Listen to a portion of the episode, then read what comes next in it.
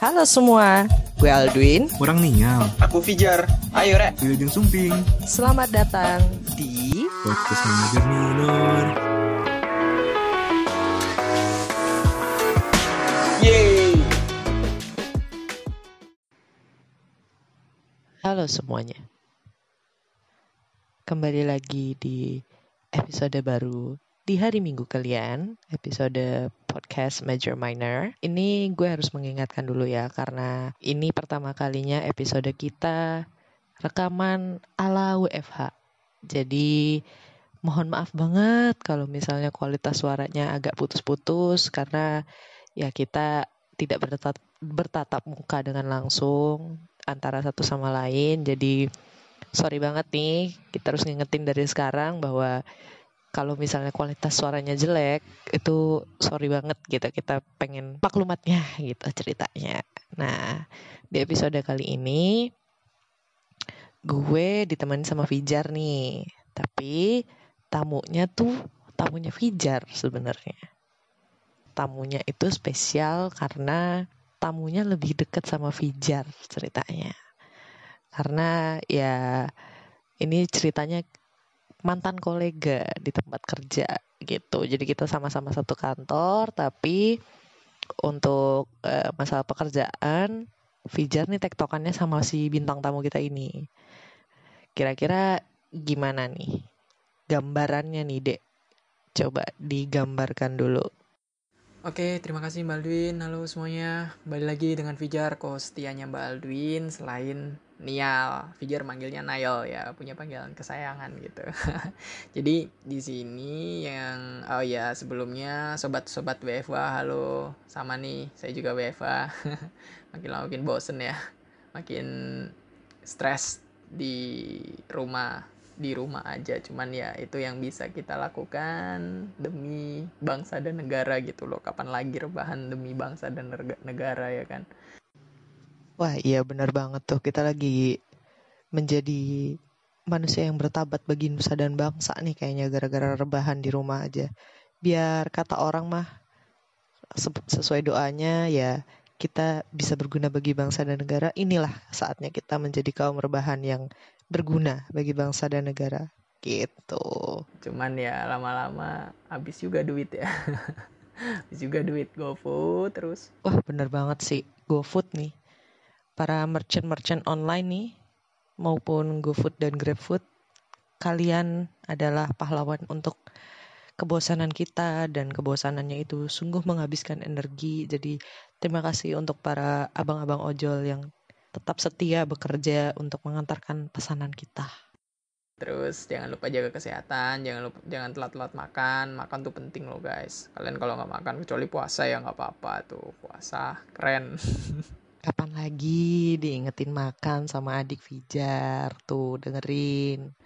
Nah di sini kita kedatangan tamu yang mana namanya adalah Mbak Rani. Nah seperti yang dijelaskan oleh Mbak Aldwin, kenapa Mbak Aldwin bilang teman kita berdua karena kita pernah satu kantor dengan Mbak Rani. Kok satu tahun satu bulan di kantor yang notabene itu adalah first jobnya Fijar gitu dan dan Fijar juga kenal dengan Mbak Rani ketika Fijar dapat panggilan interview dan yang interview adalah Barani. Nah, terus ya berarti ini tamu spesial dong buat Fijar. Ya nggak Baldwin? Iya nih spesial. Jadi kebayang martabak telur pakai topping macam-macam. Nah, uh, ini salah satu uh, apa ya rekan Fijar dulu di kantor yang pertama dan dan setelah satu tahun Fijar pindah yang mana which is Fijar pegang B2B sih dan banyak banget konsultasi dengan Mbak Rani dan ternyata nggak cuman konsultasi tentang pekerjaan aja ternyata Mbak Rani tuh apa ya multifungsi. Bisa diceratin tentang percintaan juga gitu sih Mbak kurang lebih. Uh gawat nih topiknya ada cinta-cintaan. Mudah-mudahan pendengar di episode kali ini bisa lebih seimbang nih. Kita kan awal-awalnya serius, nanti ke belakang-belakangnya baru deh nih kita suguhin konsultasi cinta bersama tamu kita kali ini. Iya, oke. Okay. Mungkin dari Mbak Alvin. Oke, okay, tanpa berlama-lama lagi, tanpa banyak bacot, langsung aja nih kita mulai dulu nih. Halo Mbak Rani. Oke, halo sore semuanya. Sore, Mbak. bisa sore, bisa pagi, bisa malam karena ini bisa di play kapan aja. Cie. Oh, oke. Ah, ini perkenalan dulu nih ceritanya. Jadi biar kita tahu nih tamu kita sebenarnya namanya siapa sih gitu. Oke, halo semuanya. Halo, halo. Jadi nih, kalau tadi itu ada pertanyaan, perkenalkan dulu siapa kamu. Aduh, jadi teman-teman bisa panggil Rani. Jadi kalau nama panjangnya itu emang lumayan panjang, lumayan complicated. Namanya Nugrahanti Hai Rani Aisyah. Jadi teman-teman sebenarnya bisa panggil aja Rani, mau panggil Aisyah, yang monggo lah silakan, yang mana aja. Jadi aku aslinya dari Malang, aku are Arema. Mantap. aku Arema yang merantau di Jakarta. Jadi sekarang sebenarnya lagi tinggal di Jakarta untuk kerja di sini di sebuah perusahaan yang basisnya medical advertising agency. Sehari-sehariku karena sekarang lagi WFH jadi ya seperti inilah kita berkumpul di dalam kos.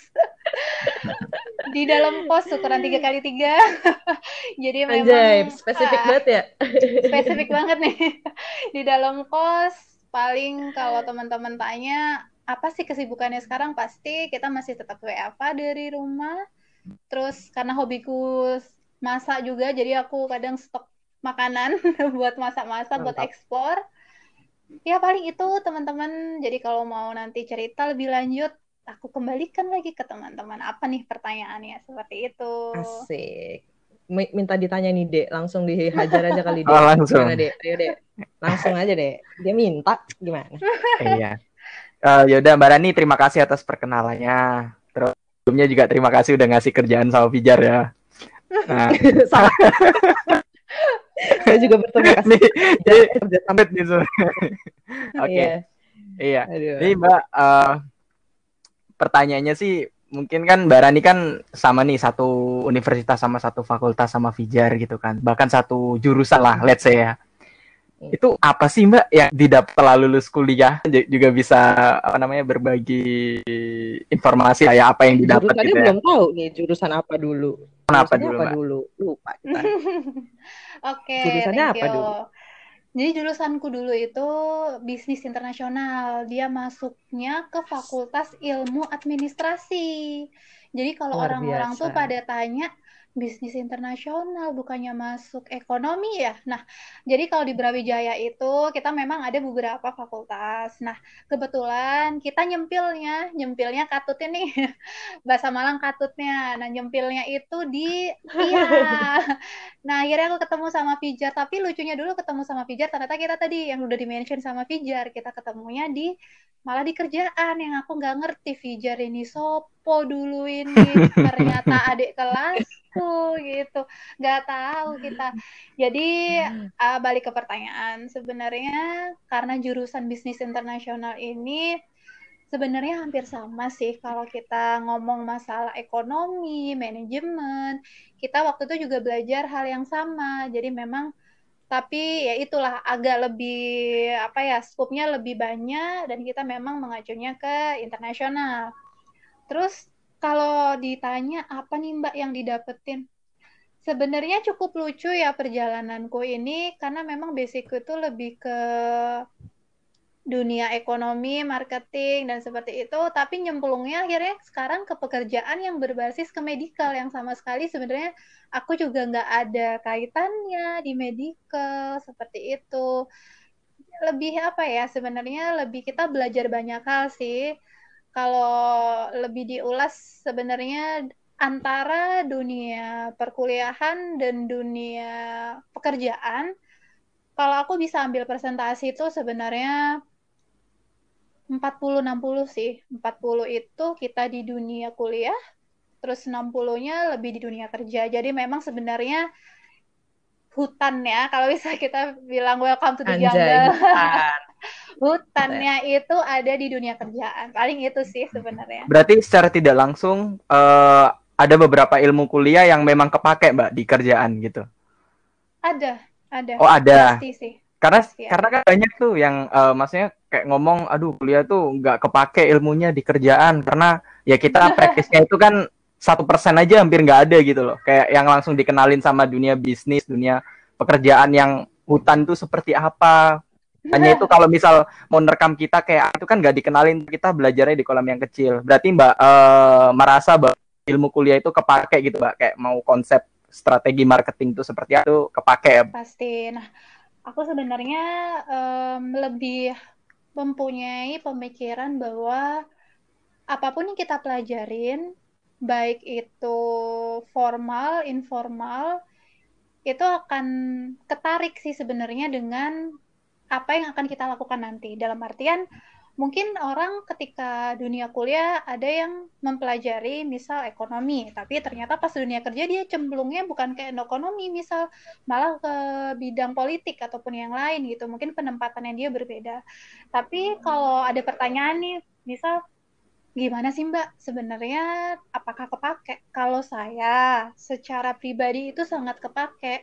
Dalam artian tidak semua yang diajarkan eh, secara materi itu artinya seutuhnya kita gunakan. Tapi gimana habit kita selama di dunia perkuliahan, gimana cara pola berpikir kita selama di dunia perkuliahan, itu sedikit banyak akan mempengaruhi habit kita di dunia kerja. Dalam artian, apa sih yang udah kita tabung dalam masa-masa sebagai mahasiswa dulu itu ikut membantu kita tumbuh dalam dunia pekerjaan. Nah, itu sebenarnya yang banyak orang yang sebenarnya lupa akan hal itu gitu loh. Jadi kalau dulu di masa perkuliahan kita mulai dilatih nih, misal masalah public speaking, gimana presentasi, gimana kita bikin proposal, terus ternyata di dunia kerjaan itu juga hal yang kepake. Itu menurut saya juga hal yang sebenarnya berpengaruh di depan nanti ketika kita bahkan nyemplung di dunia kerjaan tuh pasti ada kaitannya. Cuman gimana kita menangkap momen itu sih, itu sih Pijar. Oke, oke. Ya, karena karena banyak juga kan. Gila-gila. Karena banyak juga kan. Maksudnya ini tuh salah satu pendapat yang unik juga kan. Banyak banget loh yang maksudnya kuliah itu cuman numpang gelar doang, cuman numpang administrasi ketika nyari Aku. pekerjaan gitu kan. Aku. Sih, makanya kayak Mbak sekarang mungkin bisa ngasih sanggahan atau seperti apa gitu kan. Karena banyak banget kasus yang mereka pas udah masuk kuliah ternyata nggak passion di situ, pas kerja juga beda, nggak linear gitu kan sama tanya. Kayak gitu sih. Itu kayak gimana Hmm. Aldwin? Eh, ini akan kita eh, kita akan mengingat eh, apa sih namanya episode dari episode eh, rekaman dari episode sebelumnya sebenarnya. Jadi di mana ada linear dan non linear. Nah, nah aku eh, berada pada eh, poros yang tidak linear kan. Nah, tapi eh, kalau menurut aku bagaimana kita bisa menemukan passionnya itu lebih kepada kita memberanikan diri untuk explore. Jadi kalau misalnya kita nggak berani memulai ya udah nggak bisa Nah, kita nggak bisa eh, jalan gitu. Kalau misalnya kita nggak tahu mau ke mana dulu nih, kita tentuin dulu kita mau ke mana, ya udah, baru deh kita bisa explore, kita bisa berani bertindak istilahnya. Oke. Gitu. Berarti memang pada dasarnya eh kalau dari Mbak Rani sendiri yang aku tangkap tadi itu memang Mbak Rani itu hobi sih untuk melakukan habit yang baik ya. Hobinya apa? Habitnya baik. gitu. melakukan habit yang baik. iya, makanya Ya, aku baru ngerti. baru ngerti nih apaan nih. Aku baru menemukan sisiku ketika orang lain yang ngomong nih, apaan nih habit yang baik. coba eh, ini eh, kita fokus ke coba kita fokus ke topik kita yang mana kita pengen tahu nih cara-cara Mbak Rani untuk eh, melakukan atau me- apa ya melakukan penyelesaian masalah gitu atau problem solving lah karena secara yang Fijar tahu ketika kerja sama Mbak Rani gitu kan yang satu tahun lebih lah satu tahun Hmm. satu bulan gitu Mbak Rani itu memang orangnya problem sol- solver terbaik lah di perusahaan gitu Anjay. dia itu bisa Aduh, aduh, aduh, aduh. dia bisa naik menyelesaikan Kupingku mulai naik nih. tapi ini memang benar ya ini memang benar dan ini bicaranya sesuai profesional aja. yang dihasilkan Mbak Rani itu memang banyak banget yang masalah itu selesai entah itu dari sisi pekerjaan dari permasalahan internal permasalahan eksternal dia bisa eh, menganalisis satu demi satu gitu terus pertanyaan manernya nih kenapa milih kerja di Jakarta Mbak Aduh, ini drama sih. ya mungkin Oke. bisa jelasin secara singkat gitu kan tapi drama-drama Oke. dikit boleh lah Jadi Semua orang punya drama Betul, kok, betul, tenang betul. aja. Jadi sebenarnya em, aku tuh melihat Jakarta, menurutku tuh kayak sesuatu yang apa ya, hal yang seperti mimpi. Dalam artian, Anjay. ah, ah, kan memang aku dari kecil nih, kalau boleh curhat. Hmm. Dari kecil, Boleh dong, boleh dari dong. TK sampai masuk SD, SD, SMP, SMA, kuliah, memang wajib nih dari orang tua, dari mamaku, udahlah di Malang aja gitu. Bahkan ketika kuliah, eh, waktu itu aku sempat memutuskan pingin mau ke UGM waktu itu. Tapi memang ya begitulah ya, namanya anak sama orang tua pasti ada pertimbangan yang mana memang waktu itu mamaku udahlah jangan eh, sementara fokus aja di Malang dulu. Oke. Tapi dari situ eh, nggak bikin apa ya, sempat bikin down pastilah. Namanya kita punya mimpi ya, zaman-zaman idealis anak dari SMA mau kuliah gitu kan punya impian pastinya.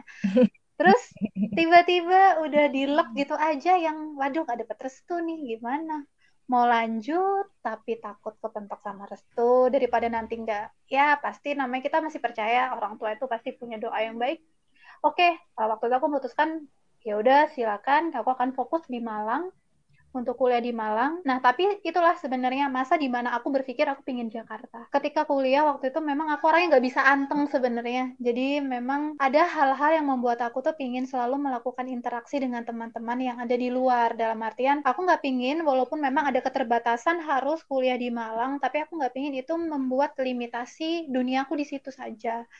Jadi waktu mulai kuliah itu aku apply mulai dari konferensi, mulai dari lomba ilmiah, atau sampai pertukaran pelajar, yang mana membuat aku berpikir bukan mencari nama, popularitas, ataupun demi gengsi aja kita mengikuti itu, tapi aku tuh pingin sejauh mana sih sebenarnya melihat diriku untuk nanti ke depannya, apa yang akan aku lakukan. Nah, dari ketika acara-acara itu aku berpikir, kayaknya aku pingin Jakarta deh karena menurutku ketika aku pergi, misal kayak konferensi, pertukaran pelajar dengan teman-teman yang mungkin beda negara, beda universitas, kita saat itu dalam posisi idealisku uh, zaman-zaman kuliah nih, ibaratnya anak-anak muda gitu, merasa hmm. kayaknya aku bisa deh gitu kan. Mungkin kalau misal kita ada scaling, misal dari angka 1 sampai 10, waktu itu aku lagi pede-pedenya nih.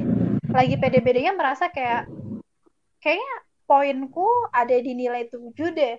Gak jelek-jelek amat gitu kan. Keluar kandang lah boleh sekali. Tapi ketika kita udah ketemu sama dunia luar dengan dunia-dunia yang teman-teman tuh dari mana-mana aku tuh langsung kayak ngedon gitu loh. Dalam artian wah gila ya. Ternyata apa yang aku pelajari di lingkunganku itu sangat nggak bisa dikatakan itu standarnya. Aku harus belajar lagi nih. Lihat teman-teman. Oh, lihat teman-teman yang di luar kok mereka udah jago-jago ya? Gitu aku ngerasa kayaknya aku belajar ini di level 7 nih kayak udah bagus deh gitu. Tapi ternyata ketika kita keluar, kita nggak sadar bahwa teman-teman itu ternyata larinya tuh lebih kenceng gitu loh. Hmm. Nah itu dari saat itu aku tuh udah kayak, oke, okay, nggak apa-apa sekarang aku stay di Malang, tapi aku harus bisa eksplor diriku keluar, dan aku merasa mungkin Jakarta adalah kota yang tepat untuk aku bertemu dengan teman-teman yang lebih hebat, teman-teman yang punya mimpi yang lebih besar mungkin aku di situ poinku yang mungkin saat itu aku merasa tujuh ternyata aku masih tiga nih. Nah itu yang ingin aku pecahkan kenapa aku pergi ke Jakarta itu itu sebenarnya. Keren keren. Jadi nggak cuma pergi ke Jakarta oke okay, gue nekat gitu. Ternyata ada drama dan ada penelitiannya dulu gitu. Jadi dia um, meneliti diri diri research bahwa nggak sih? Oh mampu kok. Nah ketika mampu ternyata masih ada yang di atas lagi. Nah, di situ yang mungkin bikin Mbak ini terus tetap berkembang gitu kan. Keep foolish, keep hung, uh, new apa belajar Anjay. hal baru gitu kan Mbak ya. Benar. Keren. Jadi dulu sebenarnya awal mula aku ke Jakarta itu habis lulus itu ada sempat dilema. Jadi sebenarnya pertama kali harusnya aku join di perusahaan yang sekarang itu Oktober 2017. Nah, karena saat itu jadi aku tuh pas hari yang sama ada dua interview nih ceritanya. ada dua interview. Jadi yang pertama itu eh, sebenarnya offeringnya udah sebelum aku lulus. Jadi sempat ada ditawarin perusahaan di Surabaya, ditawarin sebelum lulus itu dalam artian pas itu ya udah lu magang aja Ran di sini gitu. Sekalian kerja gitu. Tapi waktu itu aku tuh punya prinsip eh, udah kayak idealis gitu. Aku dulu tuh melihat kayak dunia kampusku tuh bener-bener wah aku jadi orang idealis banget sih ketika, aku pikir sekarang ya. Jadi dulu tuh punya konsep yang aku harus lulus tiga setengah tahun, aku harus menyelesaikan ini, aku percepat, jadi waktu itu magang, aku memang fokus ambil di Malang biar selesai. Dan saat itu sebelum lulus itu sempat dapat offering di Surabaya dulu. Nah, tapi ketika lulus ditawarin lagi kan akhirnya ya udah aku coba apply di sana dan dalamnya waktu yang sama aku iseng-iseng nih ceritanya apply yang di Jakarta. Hari yang sama ternyata ada dua offering. Tapi waktu itu dramanya adalah uh, kakekku saat itu sakit. Jadi beliau itu ada kayak kayak semacam pembengkakan di otak, pembuluh darah di otak. Akhirnya harus opnam di Batu yang mana karena sebagai cucu pertama nih, biasanya kalau lebih deket nih sama kakek sama nenek. Nah, itu kan oh, iya, deket iya, kan, betul, betul, betul. Deket banget. Jadi waktu itu mamaku udah laran uh, apa stay aja di Malang maksimal di Surabaya. Kalau di Surabaya kan aku bisa pulang jadi bisa pulang Jumat balik lagi nah ternyata memang belum rezeki di bulan Oktober itu ya udah harus ikhlas dong eh ternyata masih rezeki ditelepon lagi dengan HRD kita yang sekarang bulan Januari bulan Januari ditelepon akhirnya lah di saat itulah mimpiku alhamdulillah direstui oleh orang tua direstui oleh keluarga jadi lucu sih aku mikirnya waktu itu kan hari Rabu tuh udah dapet udah selesai hari Rabu, hari Kamis aku ngadep ke bosku. Aku mau pamit. Aku pikir masih one man notice. Ternyata hari Jumat itu hari terakhirku. Jadi barang-barangku nih yang ada di Surabaya aku kargoin semua. Aku cari kargo. Kargo Surabaya, Jakarta. Wah bener-bener waktu itu. Jadi aku kargoin semua barang-barang dari Surabaya. Barani juga ikut tiga kar kargo itu. Wah, tentu, kan tapi beda. Barani kan kecil kan, jadi di kardisin iya. cukup. Harusnya sih kayak gitu aja ya waktu itu biar hemat iya. itu tuh wah bener-bener jadi Jumat Jumat aku terakhir di Surabaya Sabtu aku pulang pamit ke Malang, Minggu aku ke Jakarta, Senin aku masuk. Gak ada kayak nafas mau keliling-keliling Jakarta. Gak ada ya Mbak ya, nyobain, gak ada. Gak nyobain. Apa dulu Buset. gitu. Gak ada. Nafasnya tuh pun angkat-angkat barang, angkat-angkat okay. barang ke kos. Kargo nyampe angkat-angkat barang ke kos, udah itu nafas. iya iya iya. Terus ini Mbak, uh, itu kan cerita dari Mbak Mbak Rani mengenai apa namanya pilihannya kenapa milih Jakarta ya. Ya kalau menurut Fijar sih itu cukup drama sih karena uh, Mbak Rani di satu sisi cewek di keluarganya terus harus restu orang tua lainnya. Kalau Fijar mah malah disuruh pergi-pergi gitu, diusir kan harus uh, jangan lama-lama di rumah gitu kan. Udah lulus tuh langsung keluar ke mana gitu kayak gitu. Jangan pulang-pulang dulu gitu. Beda mungkin ya karena di sisi lain Mbak Rani juga cewek kan. Terus selanjutnya nih Mbak uh, kalau di perusahaan yang sekarang itu itu Mbak Rani itu udah passion belum sih? Udah nemuin passionnya, udah kayak apa namanya? kan ini hampir tiga tahun ya di Jakarta ya tiga tahun mm -hmm. lagi nah barangnya itu udah nemuin passionnya kah atau mungkin ini perusahaannya yang pengen sampai pensiun di sini gitu sampai BPJS-nya cair gitu ini enggak ya atau gitu mungkin bisa cerita dulu nih oke okay. wah berat nih mungkin berat nanti nih. akhirnya bisa akhir akhirnya bisa dengerin ini dulu nanti dulu kirim dulu, dulu. berat nih berat nih okay. jadi sebenarnya kalau dibilang passion, dibilang nggak passion, sampai sekarang ini yang jujur dari dalam hatiku, aku masih dalam tahap belajar dan ingin mengetahui lebih lanjut apa yang memang aku cari gitu kan. Jadi sebenarnya kalau memang dunia marketing itu tuh dari dulu tuh kayak wah aku tuh pingin nih masuk ke marketing kayak gimana sih gitu. Tapi waktu itu udah sempet nih mamaku ngasih tahu gitu kan Ran, kalau di dunia marketing kamu harus siap dengan segala hal. Dalam artian kamu harus menghadapi nanti klien, tuntutan dan semuanya. Waktu itu sih gak apa-apa mah itu passionku passionku gitu. Dia masih namanya anak muda kan habis lulus terus kayak demi ya udah mau kerja gitu kan.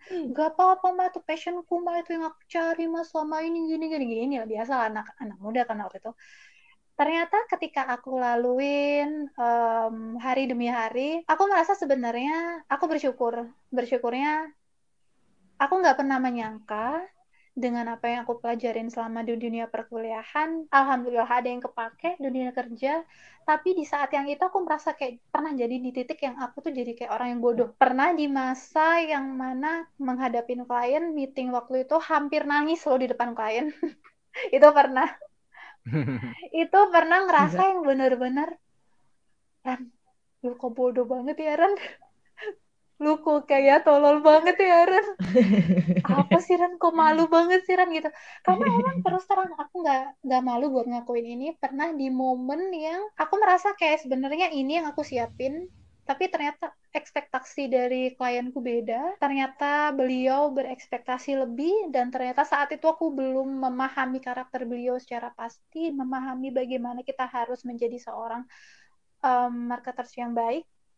Aku pernah merasa di saat itu aku ngedown gitu kan bener-bener ngedown yang bener-bener di situ tuh aku kayak ngerasa apa resign aja ya? Kayak gitu pernah. Karena di masa yang kayak langsung hopeless banget tuh habis ngedown banget tuh aku langsung kayak apa aku perbaruin CV ya? Kayak gitu. Apa aku kayak lihat-lihat LinkedIn ya. Itu momen di mana yang aku pernah merasa ini kok bodoh banget ya aku? Kok kayaknya masih kayak gini ya? Gitu. Akhirnya tapi seiring berjalannya waktu aku belajar bersama tim terus memahamin apa yang sebenarnya itu menjadi rutinitas pekerjaanku. Di situ aku merasa wah gila ini asik sih. Dunia yang aku gelutin sekarang ini sebenarnya aku bisa belajar banyak hal. Aku bisa menemukan duniaku yang harusnya ini menjadi pengalaman lebih. Karena pernah baca di buku itu kalau sebenarnya kita berjalan mempelajari segala sesuatu misal dari A ke A1 terus kita maju ke C2 ke B2 dan yang lainnya itu bisa dikategorikan kita belajar secara horizontal. Nah, kalau kita belajar hal baru yang kita merasa di situ kita nggak ngerti apa-apa, terus kita merasa kayak ini gimana ya caranya ya? ini gimana ya kita melakukan kesalahan sampai akhirnya kita oh ini itu yang namanya kita belajar secara vertikal jadi uh, di saat yang sama waktu itu aku ngedown banget aku tuh belajar merefleksikan diriku sendiri. Yakinkah kita kalau bilang asal main bukan passion nih gue gue kerja di sini nih kayak susah nggak passion gitu. Mungkin kalau aku punya pola prinsip pandangan yang kayak gitu di mana pun aku pindah perusahaannya pasti aku akan berpikir nggak passion nggak passion nggak passion gitu kan. Tapi di situ aku belajar untuk menarik uh, apa ya refleksi diri sebenarnya ini dunia yang kamu inginkan Rani tapi hanya saja kamu belum belajar lebih lanjut gimana kamu lompat kamu selama ini belajar merasa kamu bisa itu karena kamu mempelajari sesuatu yang horizontal tapi kita nggak pernah berpikir gimana caranya kita bisa tumbuh belajar di situ bahwa menyadari itu passion kita belajar secara vertikal. Hmm. Kalau bisa dibilang di situ sih titik di mana yang aku kayak apa yang ingin aku lakukan dalam lima tahun ke depan, apakah aku sudah siap? Dan di sini aku merasa, insya Allah ini passionku sih sebenarnya. Alhamdulillah okay. aku merasa di sini ini passionku. Dan mempelajari horizontal ini yang harus terus aku pertimbangkan bahwa kan lu bilang ini passion lu tapi lu nggak belajar yang horizontal yang ya lu cuma belajar horizontal tapi lu nggak belajar yang vertikal ya percuma nggak bisa itu kita bilang itu adalah passion kita kayak gitu sih sering banget ngobrol sama dirinya sendiri gitu ya mbak Luar ya biasa iya. Ini saya sebagai stranger merasa sudah kagum dan uh, dengan posisi sebagai mediator sejatinya saya juga menjadi iya. pendengar nih gara-gara saya sangat-sangat tidak uh, menyangka bahwa adik Fijar memang membawakan tamu yang bukan kaleng-kaleng. kaleng ini botol saus. botol saus isinya penuh. Barani mah. Lagi lagi. Jadi memang Barani itu orangnya interpersonal skillnya itu dapat banget tahu apa yang dia uh, bisa kasihkan ke orang lain, apa yang dia nggak bisa kasih itu dia tahu gitu. Dan menurut Fijar kalau di uh, Fijar curhat ke Mbak Rani gitu dia tuh nggak jadi yang toxic gitu loh. Dia tuh bener-bener yang realita Anjay. kehidupan tuh kayak gini gitu. Langsung diatam terus Dojar apa yang kamu lakuin? Nggak yang semangat Fijar kamu pasti bisa kok gini. Enggak tapi Ah. ada apa namanya ada logikanya di situ ada analoginya segala macamnya itu dapat di situ semua gitu. Nah ini tadi kan kita ngeli kita dengerin nih Mbak kenapa Mbak Rai di Jakarta. Mungkin saat ini kita profesinya sama yang mana kita adalah eh, terus B2B dan kita hubungannya dengan corporate yang kalau semisal klien puas tuh bener-bener dimakinya dimaki parah gitu. Sampai Fijar juga pernah diludahin pernah dibanting administrasinya itu sering. Katain anjing di depan juga pernah gitu sih. Jadi memang itu resiko dan dan kalau Fijar ya udahlah gitu. Emang Fijar dari awal udah bodoh gitu kan. Itu bisa belajar di orang kayak Mbak Rani bisa ngasih saran segala macam tuh eh, cukup membantu gitu. Makanya kan mungkin Mbak Aldwin punya si yang lain kenapa kenapa bisa seperti ini Mbak Rani? Kenapa bisa milih di Jakarta? Tetap bertahan marketing? Eh, kalau aku aku masih baru ya dalam mendalami hal-hal yang seperti ini. Karena memang eh, jumping jacknya adalah di perusahaan eh, yang eh, kita bekerja dulu gitu. So, aku sama Fijar yang bekerja dulu dan eh, Rani Karena memang bertahan Mbak Rani- sampai sekarang. Jujur ya, karena memang Mbak Rani itu adalah Jadi pernya perusahaan Waduh. onjay gila Waduh. jangan punya saham lagi ya di sini. Dia nggak Boleh perlu sih ada- gila sih, bertahan gila sampai pensiun gila kalau sahamnya 100% ya. waduh aku akuisisinya sampai regional Mbak Iya, agak agak Aduh, aduh, amin, amin, amin, Iya, amin. iya. Diaminin Gimana, aja dulu ya, walaupun gak Iya. tahu nanti kayak mana. Sih punya pandangan yang emang eh, baru banget ya maksudnya dalam artian aku sangat membuka opininya Rani sebagai tamu dan aku juga menempatkan diriku sebagai pembelajar yang memang di sini posisinya juga eh, memediasi percakapan ini dan emang aku jadi kayaknya aku akan mengulang-ulang episode ini sih untuk hanya untuk belajar dari seorang Rani. Karena mungkin esensi dari sebuah pembelajaran kan nggak melulu kita harus kuliah formal dan lain sebagainya. Eh, lebih kepada keterbukaan Menyerap kita info. untuk men- menyerap informasi kalau aku bilang. Eh, dan apalagi eh, jumping jack ke eh, marketing staff itu ya karena aku bekerja di tempat eh, Rani dulu gitu. Jadi oh iya environmentnya bagus eh, aku juga bisa merasa terbuka untuk bisa menyerap apa pun yang aku mau gitu. Dan tidak ada paksaan lain dari siapa pun yang ada di kantor itu untuk aku merasa harus belajar menjadi marketers gitu. Tapi lambat laun akhirnya aku bisa eh, mencari cuan dengan eh, skala oportunis yang baik gitu. Dengan eh, di sini peluang di sana peluang kita cabut cabut cabut cabut gitu. Jadi ya eh, akhirnya Hmm. jadi lambat laun jadi menyenangkan gitu Iya. jadi kita belajarnya Iya. juga nggak nggak menarik juga sih Mbak gitu. Adwin yang tadi Mbak bilang tentang vertikal dan horizontal gitu. Nah itu salah satu yang memotivasi Fijar untuk Mm-mm. vertikal ya karena Fijar di perusahaan eh, yang mana kita dulu pernah bekerja nih ya gitu. itu Fijar tuh belajarnya horizontal karena karena Fijar orang Anjay. project kan. Orang project itu cuman mengerjakan project yang ada gitu. Dan projectnya itu emang jangka panjangnya cukup eh, jangka waktunya cukup lama dan itu Fijar cuma ngerjain itu saja dan ilmunya bahkan sampai di titik ya udah gitu ngerjainnya itu kayak kayak yang di luar kepala gitu loh kayak yang ya mau gimana udah kayak gitu doanya Eh, nentuin KPI eh, sales kayak gimana karena memang langsung eh, direct sell- selling kan terus gimana cara dapetin data yang bagus gitu kan ngolah data gitu-gitu aja sih sampai satu tahun tuh kayaknya nggak bisa sih bertahun-tahun ngerjain kayak gini gitu. Harus harus eh, keluar itu harus seperti apa harus menjadi marketing. Ha, ha. terus Harus hmm, terus sempat tuh Fijar anak eh, Mbak Rani Iya. kayak mau resign segala macam bla bla bla. Pengen Mbak kerja to be gini gini gitu. Kalau Mbak Rani inget ya kita dulu pernah Mbak cecetan atau teleponan aku lupa pokoknya belum masuk ke perusahaan yang setelah Mbak Rani ini tuh Fijar sempat Mm-mm. gitu kan ya kan? Mbak B2B tuh gimana sih? Kan sering tuh Fijar tanya. Eh, ternyata memang gimana cara kita memberikan whole solution kayak dia itu butuhnya apa sih gitu. Itu tuh yang baru kita provide dan nggak cuman kita menyediakan apa namanya apa yang mereka butuhkan.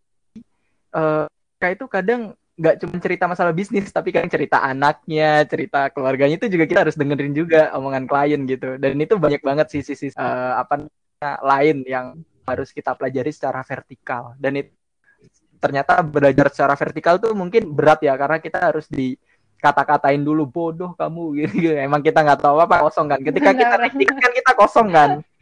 Ya kan? Kalau horizontal kita oke okay lah punya uh, previously apa materi atau apa gitu yang kita bisa sampaikan kita bisa compare gitu kan tapi kalau vertikal tuh apa yang mau kita compare nggak ada sebenarnya gitu oke okay.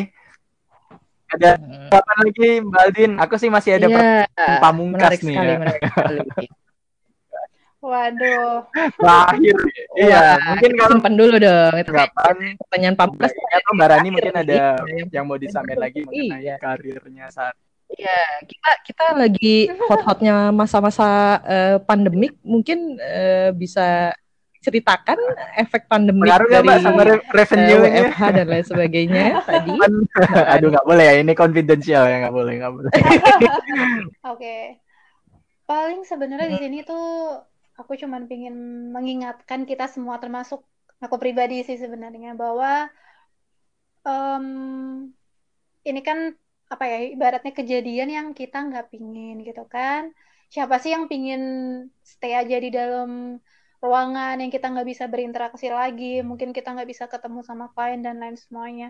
Tapi satu hal yang pingin aku sampaikan adalah terus lakukan yang apa sebenarnya sudah kita niatkan untuk kita mau melakukan. Dalam artian jangan sampai ketika kita punya mimpi itu jadi makin ya udahlah uh, dikubur aja lah udahlah gini aja lah udah udah toh juga lagi pandemi kan lagi apa lagi apa nggak nggak cuman masalah kerjaan sih misal teman-teman di luar sana punya sesuatu yang memang kalian pingin terus achieve kalian punya target yang untuk wah aku pingin ini nih, pingin ini. Tapi ketika masa pandemi ini mungkin sedikit terhambat.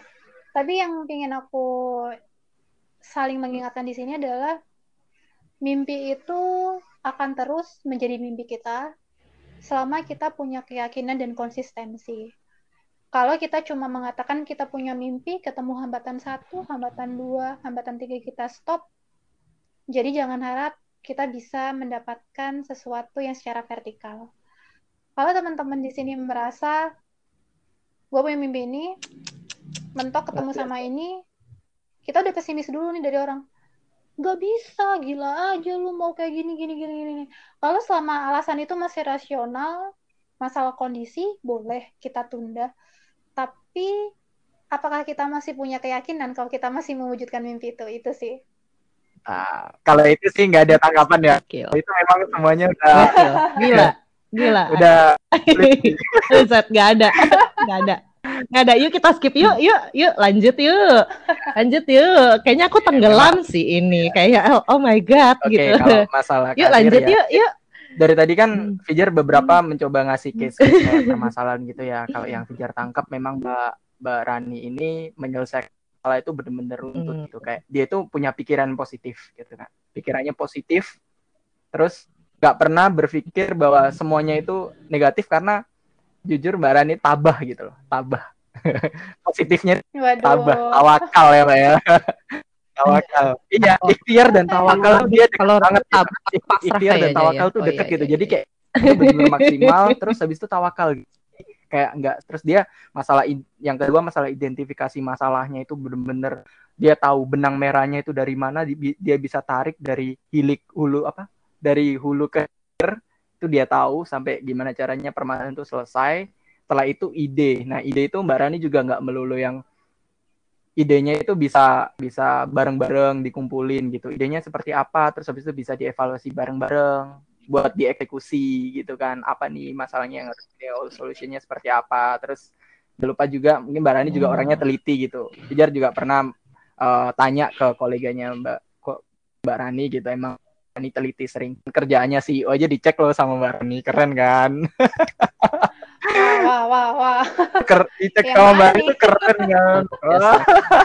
Sampai bayangin CEO ngecek sama Mbak Rani Seri juga nih. terus bisa ngomong lain gitu sih. Eh bener-bener kayak problem solver terbaik sih di perusahaan.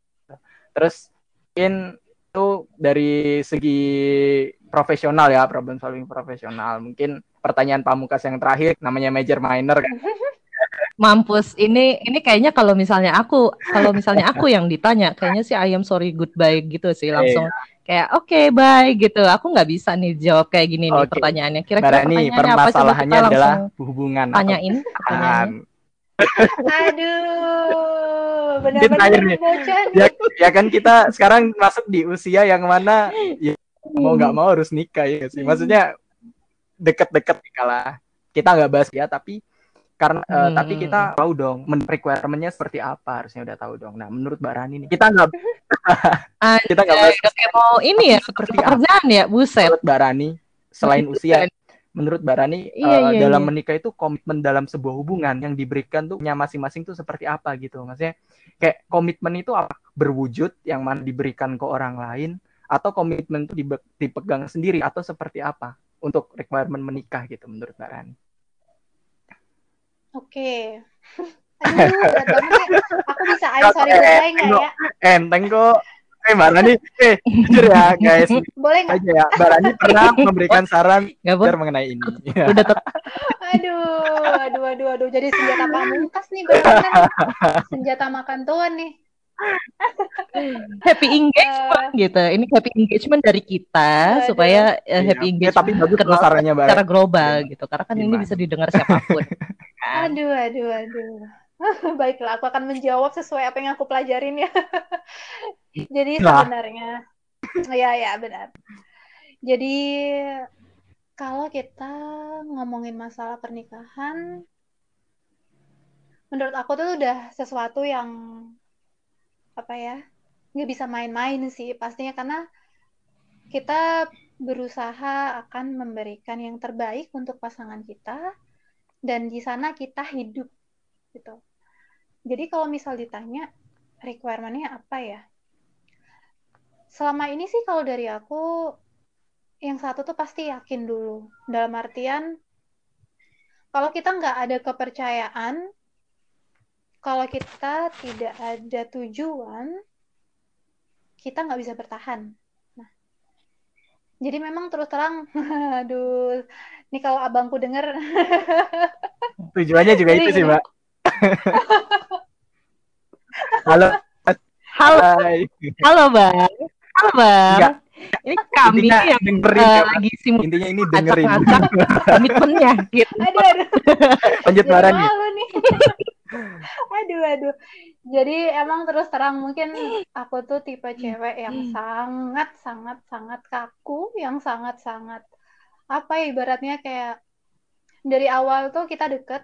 Jadi kalau balik ke cerita dulu masa-masa aku ketemu sama eh, abangku tuh kita ketemu dulu di lomba. Terus eh, waktu itu sih aku memang jujur nggak ada perasaan sama dia. Kita tuh malah kita tuh apa ya kayak Wah. tadi kayak tim aja gitu. Jadi kebetulan waktu itu ada lomba lombanya itu semacam duta budaya wisata nasional. Terus kita kebetulan satu tim kita satu tim nih. Terus habis itu pas di lomba itu aku tuh lebih banyak emosi sebenarnya sama dia. Jadi kita karena satu tim satu pasangan waktu itu nggak ada sesuatu yang waktu itu menarik aku untuk kemudian aku merasa jatuh cinta sama dia nggak ada. Jadi malah lucunya itu semua itu bermula ketika kita udah pulang ke habis lomba itu udah pulang karantina udah pulang ke daerah masing-masing. Aku sama dia waktu itu di posisi yang sama-sama sebenarnya kita belum pengen buat pacaran nih ceritanya. Jadi pas lagi sharing sebagai teman biasa waktu itu, sebagai teman biasa aja teman curhat, kita tuh sama-sama waktu itu ke, ke iya nih sama nih aku juga nggak ada pacar gitu kan. Aku juga sama aku juga gitu. Waktu itu abangku bilang kayaknya nanti aja dia tunggu umur ya 25 mungkin aku mau punya pacar serius terus aku bilang sama nih aku juga nih gitu. Ternyata eh eh alah ternyata enggak eh kemakan omongan kita. Jadi di situ tuh malah hal yang lucu. Bener. pertama udah iya nih sama nih aku juga nih sama. Iya ya nggak usah nggak usah pacaran deh kayaknya. Iya bener-bener. Bener. jadi cerita waktu itu cerita biasa aja. Sampai di suatu momen yang abangku nih orangnya suka cerita ya sebenarnya dia tuh suka sejarah juga gitu kan. Akhirnya lama kelamaan kita ke bawah suasana karena sering komunikasi waktu itu. Jadi ke bawah suasana dia sering telepon aku terus kita cerita cerita-cerita dia sering dia biasalah dia suka sejarah dia dongeng tentang tahu gue cerita tentang ini ini ini ini gitu. Sampai akhirnya kok makin lama makin lama kita ada yang sesuatu yang klik ya gitu kan. Sampai akhirnya aku tuh mencoba menjadi yang bukan Rani gitu bukan Rani yang pada umumnya. Dalam artian aku tuh dulu eh iya jadi kayak malu gitu kan ah kayak gimana ya Cie, maksudnya? bucin, tiap hari bucin. nih sama cowok gitu kan. Ditanyain gitu kan udah makan belum ya bisa lah basa-basi gitu kan. Telepon tiap malam terus cerita masalah apa cerita-cerita. Terus pasti kita bertanya dong nih bocah nih baik sama kita nih suka apa kita kegeeran? Kayak gitu kan. Nah jadi kayak aku tuh takut gitu loh takut lebih dalam Hmm. Iya, kalau dia suka, kalau nggak suka, ter gue kegeeran dong, kayak gitu kan, nggak enak banget gitu kan ceritanya. Akhirnya pada masa di mana kita itu lagi akhirnya kita cerita. Akhirnya di, di malam itu kita sama-sama menemukan sesuatu yang mungkin bisa menarik kita di sebuah zona yang sama dalam artian kayak atmosfernya udah kebentuk nih gitu. Terus apa nih nextnya? Sahabatan? Friendzone kah? Friendzone kah? Gitu kan? Sahabat hidup Pak. Anjay, friendzone. friendzone kah? Kakak adik kah? Kayak gitu kan? Mereka kan nggak enak. Anjay. kan. Kayak wah kayak ini bocah baik banget. Gini gini gini. Terus ternyata Iya, cuma iya, iya, iya. berpihak apa cuma satu pihak kan nggak enak. Kan akhirnya kita cerita di mana kita merasa waktu itu oke kayaknya kita nyaman. Kita sepertinya ingin berkomitmen. Nah di saat itu itu pertanyaan yang menurutku saat itu terlalu dini. Bagiku ya karena personalku kaku orangnya. Kalau udah masuk ke hubungan kayak gitu aku tuh orangnya saklek. Jadi waktu itu aku bilang oke kita cocok sekarang. Nextnya apa nih? Kalau memang em, kamu serius sama saya kita awalin ini dengan baik-baik. Jadi sesuatu saya punya keyakinan sesuatu yang memang kita mulai dengan baik-baik endingnya ketika mungkin ada dua pilihan berpisah atau lanjut kita pasti akan bertemu dengan kondisi yang baik-baik. Saya bilang gitu. Jadi dari awal aku udah mulai bilang kalau memang kita mau serius nih kita komitmen mulai dari sekarang kita jalanin kita lihat kalau memang kita cocok punya mimpi yang sama pasti Allah itu akan merestui kita tapi kalau memang tidak, sesuatu yang kita mulai dengan baik-baik, pasti kita akan dipertemukan dengan orang yang terbaik untuk kita. Jadi di situ seiring berjalannya waktu, jadi kita waktu itu LDR, karena dia udah di Jakarta, aku masih kuliah waktu itu nih. Masih anak muda banget, masih kuliah. Udah ngomongin mau nikah nggak lu sama gua gitu. itu. Terus, iya, itu Mantap. abangku Langsung ditembak gitu Iya, ya itu kan. Mantap tapi juga Abang. Jadi dari awal tuh udah kayak udah nembak duluan dalam artian aku udah kalau memang serius saya ingin menikah. Aku bilang kayak gitu sama dia.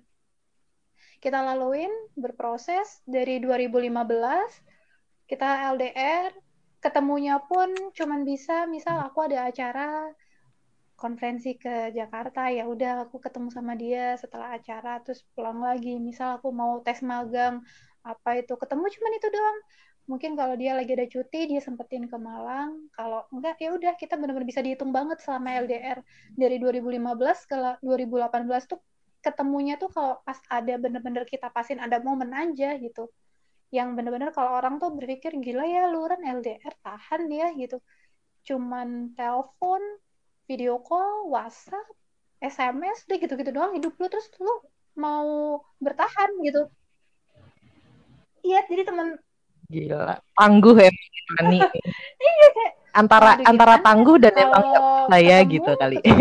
sebulan wah belum kerja kan waktu itu aku jadi kayak wah gila nih cinta berat di ongkos nih kayak gitu kan tapi kayak yang yang dalam hati waktu itu ya udah aku tuh selalu punya prinsip gitu kan. jadi Yoi. mulai awal dulu tuh aku selalu punya prinsip dengan abangku ketika kita punya komitmen, jangan pernah membatasi kehidupan kita yang sudah kita bangun bersama lingkungan kita. Dalam artian, Oh. Kejar Pengen dengerin deh. lagi yang kedua nih ya. Duplikasi Itu nggak, masih kayak ini yang kedua dengerin.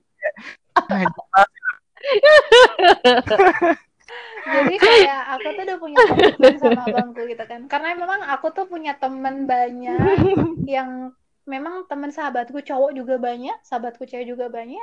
Dan kebetulan abangku tuh juga temennya cewek juga banyak, temennya cowok juga banyak. Jadi dari awal kita udah sama-sama terbuka gitu kan. Saya punya temen ini, ini gak cuma cewek loh ya, ini juga cowok. Punya sahabat yang ini, yang rupa-rupa warnanya, kayak gitu. Dia juga seperti itu. Karena kita kehidupannya LDR, ya pastilah wajar lah dong. Namanya kita pernah cemburu ya wajar. Kita pernah merasa curiga wajar. Tapi waktu itu kita cuma punya komitmen, kita punya mimpi yang sama, berarti lingkungan kita juga harus kita selaraskan.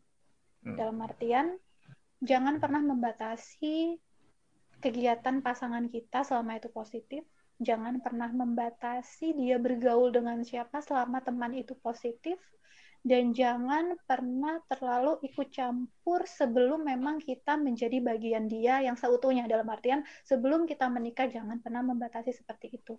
Bahkan ketika kita mau ngomongin nih, mau lamaran, kita ngomongin mau menikah, kita tuh selalu punya komitmen bahwa teman-teman lingkungan kita sebelum kita bertemu itu adalah dunia yang membantu kita sampai saat ini. Jadi kalau kita punya sahabat, kalau kita punya keluarga, kalau kita punya teman, kolega, dengan kita punya status nih yang beda, misal dulu kita nggak pacaran, terus kita pacaran, terus kita dari pacaran kita menikah, jangan pernah membatasi itu. Karena tanpa kita sadari, teman-teman dia, sahabat-sahabat dia, keluarga-keluarga dia, itu adalah sesuatu yang sangat mendukung kita sampai saat ini. Jadi, aku selalu punya keyakinan, bahkan ketika menikah, jangan pernah membatasi interaksi dia dengan keluarga dia, dengan teman-teman dia. Mantap. Karena semakin kita, ibaratnya apa ya, aku tuh kayak pernah dengar kalau pasir terlalu digenggam kan semakin copot tuh, semakin jatuh semua kan. Itu emang iya gitu. Jadi jangan pernah kita batasin dia, jangan pernah kita hambat dia untuk terus tumbuh selama hal itu positif gitu. Karena di situlah kita bisa saling belajar. Kalau kita membatasi berarti kita nggak tumbuh. Kalau kita terlalu mengkungkung dia, terus melarang dia, berarti kita bukan jadi seseorang yang dewasa. Oke. Karena sebuah komitmen itu akan terus berlanjut kalau kita sama-sama nyaman. Dan nyaman itu kan banyak dong pasti sudut pandangnya. Termasuk dalam hal itu sih aku satu pembatasan. Itu kalian harus benar-benar memahamin itu sih. Kecuali kalau udah ada Siap. Oh my kelihatan tuh. Kalau udah kelihatan tuh ada yang negatifnya udah kelihatan mata nih gak cuma kita. Tanya ke teman kita, ke saudara kita, ke ibu kita. Wah itu itu negatif negatif. Jangan deh. Nah itu baru boleh. Tapi kalau selama misal dia jalan sama teman-temannya, jangan dong, kamu jangan jalan dong sama teman-teman, jangan nongkrong dong sama Wah, gila sih pasti Gimana gimana? mainnya sembunyi-sembunyi, ya kan? Pasti sembunyi-sembunyi. Nah, itu sih yang aku belajar. Akhirnya kita, oke, komitmen itu banyak.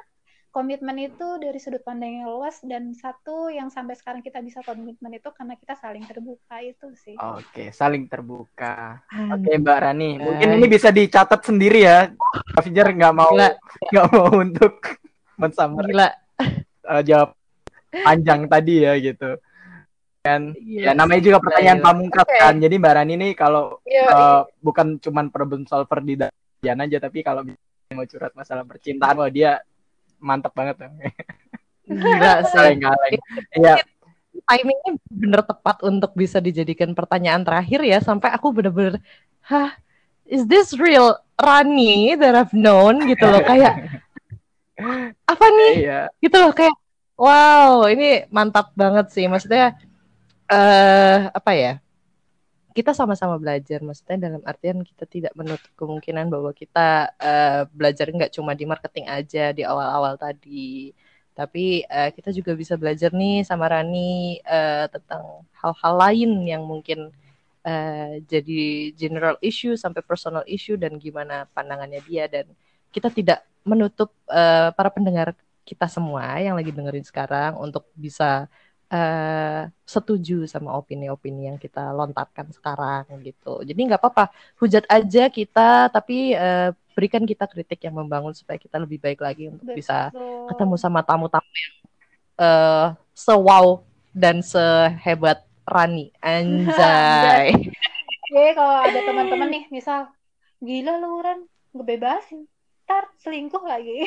Kayak gitu kan. Namanya orang tuh kan punya yeah, yeah, yeah, yeah, punya yeah. punya apa ya pandangan kan pasti beda-beda. Tapi aku sangat hmm. welcome dengan apa pun itu. Misal teman-teman ada apa ada sudut pandang yang berbeda it's okay. Karena kehidupan kita kita itu bisa belajar dari banyak hal dan kita punya pemikiran sesuai dengan apa yang kita lakukan. Kayak gitu sih Mantap, setuju. Okay. 100 deh buat kamu. Iya, mungkin segitu aja iya, sih ya. Uh, jangan banyak-banyak nih mahal nih.